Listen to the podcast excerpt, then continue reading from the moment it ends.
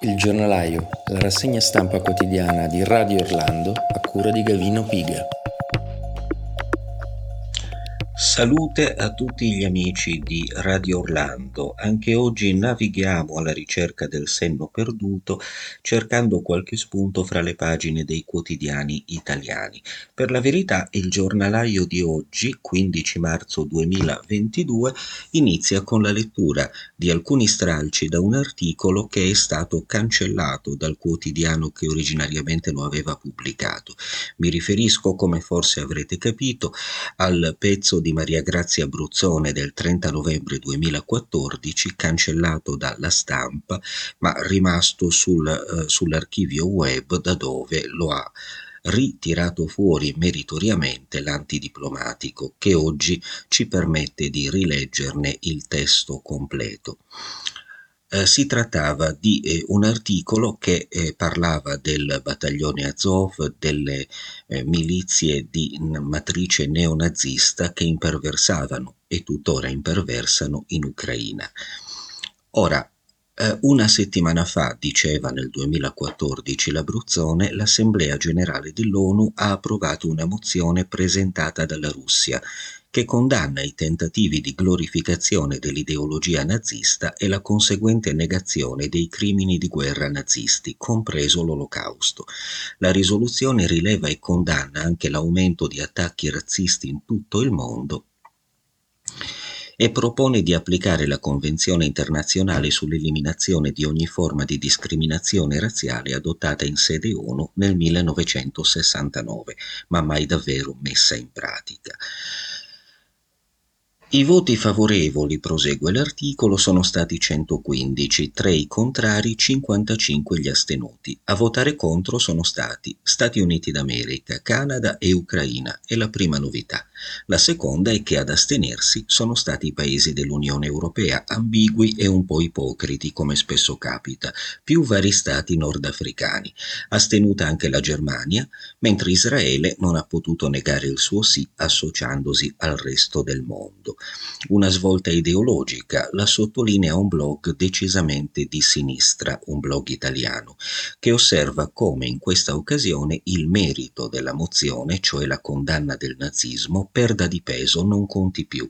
L'importante è contrastare l'avversario, la Russia, e sostenere l'alleato, l'Ucraina di Poroshenko e Pravi Sector. Un voto puramente politico, certo, ma che rovescia un modo di pensare radicato nella tradizione culturale occidentale in particolare europea. Ne sa qualcosa la generazione cresciuta nel dopoguerra nel mito degli Stati Uniti salvatori dell'Europa, dal perfido criminale Hitler, gasatore di ebrei e minoranze, ma del ruolo decisivo della Russia nel fermare il Führer e dei 23 milioni di russi morti tra militari e civili poco si parlava e si parla. Con questo voto il concetto di male assoluto storicamente unitariamente identificato identificato nel nazifascismo non possiede più dei contorni valoriali riconosciuti e riconoscibili da tutti, osserva il blog, ma diventa semplicemente l'etichetta da affibbiare al nemico di turno. L'integralismo islamico sunnita dell'ISIS può essere nominato come il nuovo male assoluto, mentre i nazifascisti in carne, ossa, spranghe e fucili in qualche paese alleato dell'Occidente non lo sono più. E si passa poi più avanti alla disamina della situazione ucraina già nel 2014. La svolta ideologica sarebbe il minor problema se neonazisti in carne e ossa venissero non solo tollerati ma addirittura utilizzati, finanziati, premiati con cariche parlamentari ministeriali e non solo. È quello che accade in Ucraina come a un anno dalla cosiddetta rivolta di Maidan e in coincidenza col voto all'ONU documentano svariati post. È accaduto del resto fin dall'inizio, quando fazioni di estrema destra ultranazionalista con bandiere e chiari simboli neonazi hanno giocato un ruolo decisivo nel colpo di Stato che ha rovesciato il presidente Viktor Yanukovych, corrotto quanto si vuole ma regolarmente eletto, e dato vita al governo di Arseny Yatsenyuk, un copione scritto da tempo dal Dipartimento di Stato americano, è stato ampiamente provato, contro la volontà degli europei che col presidente uscente avevano siglato un accordo, rinnegato il giorno seguente dopo i furiosi oscuri scontri di piazza nella notte tra polizia e dimostranti, fra i quali spiccavano le milizie del settore destro, Pravi Sector, e misteriosi cecchini, disordini che misero in fuga Yanukovych. Neonazi in Ucraina al governo sono tanti, a dispetto della scarsissima affermazione del loro partito. Farne un elenco è inevitabile. Si parte con Andriy Parubi, segretario del Consiglio ucraino di difesa e sicurezza nazionale, che aveva fondato il Partito Nazionalsocialista dell'Ucraina, formazione di estrema destra ultranazionalista e neonazista nata nel 91, che malgrado il nome cambiato in Svoboda, cioè libertà, siede in Parlamento con soli sei eletti in vero, continuando a usare tranquillamente simboli e bandiere naziste e a richiamarsi a Stepan Bandera, il collaborazionista ucraino dell'Ovest, schierato dalla parte di Hitler, che invece era combattuto dagli ucraini ucraini dell'Est alleati con l'Unione Sovietica di Stalin, di qui e da ancor più antiche ostilità l'odio feroce che oppone le due parti dell'Ucraina. Sarebbe utile approfondire per meglio capire le posizioni. E poi abbiamo Ole Tiani Bok, leader di Svoboda, partito che siede in Parlamento, fotografato un anno fa col futuro premier Yatsenyuk, ricordo l'articolo è del 2014, insieme al senatore John McCain e a Victoria Nuland, assistente di John Kerry per Europa ed Eurasia, Falcon e Ocon, nonché moglie di Robert Kagan, la vera architetta del piano ucraino costato 5 miliardi di dollari, così dichiarò lei stessa, di cui venne resa nota la telefonata in cui mandava esplicitamente a farsi fottere gli europei. E poi abbiamo Dmitro Jarosz, Alexander Sik, Ihor Zvaika, Andriy Monik, eccetera. E in Parlamento capi dei battaglioni di milizie che seminano terrore nell'est, squadre di volontari mercenari che affiancano, surrogano esercito regolare di Kiev e guardia nazionale nella guerra etnica etnica contro i cosiddetti separatisti filorussi. Sarebbero 34 o 50 e conterebbero varie migliaia di militi, 7.000 solo il Dniepr, secondo AFP. Eh, l'articolo è lungo, potete leggerlo eh, sull'antidiplomatico oppure sull'archivio web da cui appunto è stato tratto. Ne leggo soltanto eh, ancora una, uno stralcio. Eh, Eppure il governo statunitense li aiuta e li finanzia.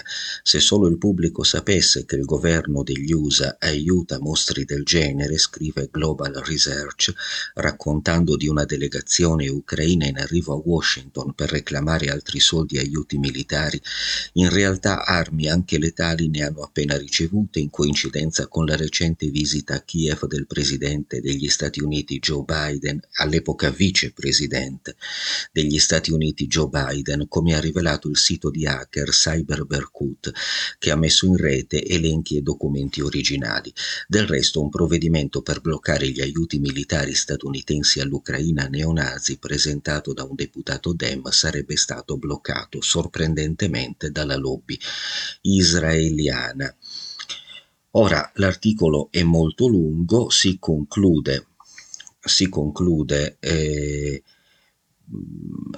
con una citazione, gli avvenimenti in Ucraina sono andati avanti secondo le linee suggerite da Engdahl al governo Arseni Yatsenyuk, pilotato dagli Stati Uniti, forte ruolo di Svoboda, che chiudeva con una frase quasi profetica. Il dramma non è affatto finito, in gioco c'è il futuro della Russia, le relazioni Europa-Russia e il potere globale di Washington, o almeno di quella fazione che a Washington vede ulteriori guerre come primo strumento della politica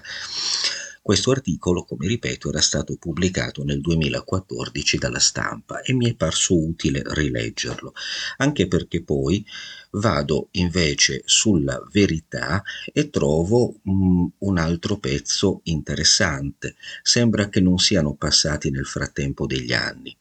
Sulla verità non solo Azov, l'esercito infiltrato dai nazisti dell'ordine di Centuria. L'articolo è di Giuliano Guzzo E questo invece è un articolo di, del, dell'edizione di oggi. Alle tante ragioni che dovrebbero suggerire quantomeno prudenza nell'invio di armi all'esercito ucraino, intervistato sulla verità di ieri, il giornalista Tony Capuozzo ne ha aggiunta un'altra, ossia quella della preoccupante presenza di organizzazioni quali Centuria, che è trasversale a tutte le forze armate ucraine e le rifornisce di cadetti. Si tratta di una sottolineatura importante perché molti in questi giorni stanno discutendo del battaglione ucraino ucraino Azov, i cui legami con una destra a sfondo nazista paiono assodati. Su questo dico io Mentana non sarebbe d'accordo, ma pazienza mentre di Centuria quasi nessuno parla, eppure non si tratta certo di una realtà marginale, tutt'altro. Come infatti accennato dallo stesso Capuozzo, non qualche dubbia fonte al soldo di Vladimir Putin, ma la George Washington University, un'università privata situata nella capitale degli Stati Uniti, ha dedicato proprio a Centuria un accurato report di poco meno di 90 pagine. In questo documento, che è il caso di prendere sul serio anche perché molto recente, risale al settembre 2021, lo studioso Oleksiy Kuzmienko, che ne è l'autore, traccia un quadro critico, se non allarmante, di tale realtà. Centuria, scrive infatti Kuzmienko, è un ordine militare che si autodefinisce europeo tradizionalista e fin qui la cosa potrebbe pure sembrare quasi innocua. Basta però proseguire di qualche parola per apprendere come questa organizzazione abbia come obiettivo dichiarato quello di rimodellare l'esercito ucraino all'insegna dell'identità culturale ed etnica contro i politici e i burocrati di Bruxelles che poi sono gli stessi che rispondendo agli appelli del presidente Volodymyr Zelensky stanno fornendo aiuti militari a Kiev. Già questo si converrà è abbastanza paradossale, nel senso che per contrastare l'invasione armata russa l'Unione Europea sta dando armamenti ad una parte dell'esercito che la odia. Ma torniamo allo studio della Washington University, che a proposito di Centuria, avente uno dei suoi leader in Kirilo Dubrovsky, il quale nel maggio 2019 pubblicava sul suo profilo Instagram una citazione attribuita ad Adolf Hitler, aggiunge un particolare che è difficile non ritenere preoccupante. Il report infatti non solo definisce allarmanti i legami di Centuria con il battaglione Azov, ma fa una precisazione che lascia di sasso, osservando che l'incapacità da parte dell'esercito ucraino di controllare le attività di Centuria suggerisce un livello tolleranza da parte sua. Se l'ordine di Centuria negli anni ha potuto prosperare e ampliare indisturbato il suo raggio di influenza sull'esercito di Kiev, secondo Kuzmienko, è quindi perché gli è stato consentito. In aggiunta a ciò, il rapporto contiene numerose foto di giovani, anche adolescenti, che in gruppo fanno sorridenti il saluto nazista, ma si tratta solo di ulteriori riscontri di una realtà che è fin troppo chiara.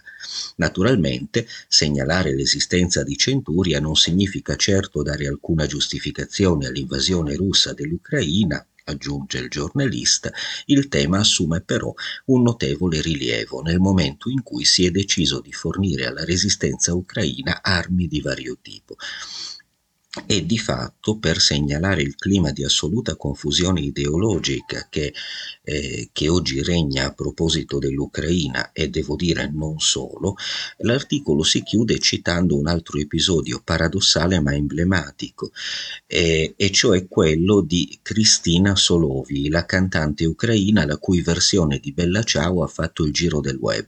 Peccato che la stessa artista abbia pubblicato sui social delle foto dei suoi stivali con parole di sostegno a Stepan Bandera, noto collaboratore del Terzo Reich. E sull'Ucraina, devo dire, abbiamo anche oggi degli elementi di riflessione importanti. Ne possiamo aggiungere anche qualche altro se apriamo il Fatto Quotidiano a pagina 8 e ritorniamo in Italia. Qui un articolo di Lorenzo Giarelli che è dedicato invece alle politiche, diciamo, eh, aggressive eh, dell'Italia nei confronti di chiunque sia russo Eh, qui abbiamo eh, per esempio notizia del fatto che il MIUR taglia i ponti, basta ricerca russa e giustamente eh, si parla di furia cieca. Ora, le sanzioni arrivano anche nella ricerca e nella cultura, su indicazione della ministra dell'Università Maria Cristina Messa, gli atenei italiani stanno mappando e in molti casi già sospendendo le proprie collaborazioni con enti russi, col paradosso che ad essere chiusi non soltanto saranno quei progetti che Mosca potrebbe utilizzare per ottenere vantaggi militari, ma anche i più innocui, come è successo all'Università di Trento, che ha chiuso ogni ponte con la Russia provocando diversi malumori tra i docenti. Così si contribuisce a un solco e lo sfogo del ricercatore Rocco Scolozzi, una spaccatura che proprio la cultura può evitare. Facciamo un passo indietro. Già un paio di settimane fa la ministra Messa aveva scritto a università e centri di ricerca per virgolettato, scongiurare l'ipotesi che pur legittime collaborazioni nei settori della ricerca potessero fornire involontario sostegno all'azione militare di Putin, anche attraverso lo sviluppo e il trasferimento di tecnologie dual use, quelle che possono avere un utilizzo civile o militare. Perciò Messa chiedeva di fare arrivare al Ministero l'indicazione di eventuali progetti in corso con istituzioni ed enti russi così da poterne valutare la pericolosità.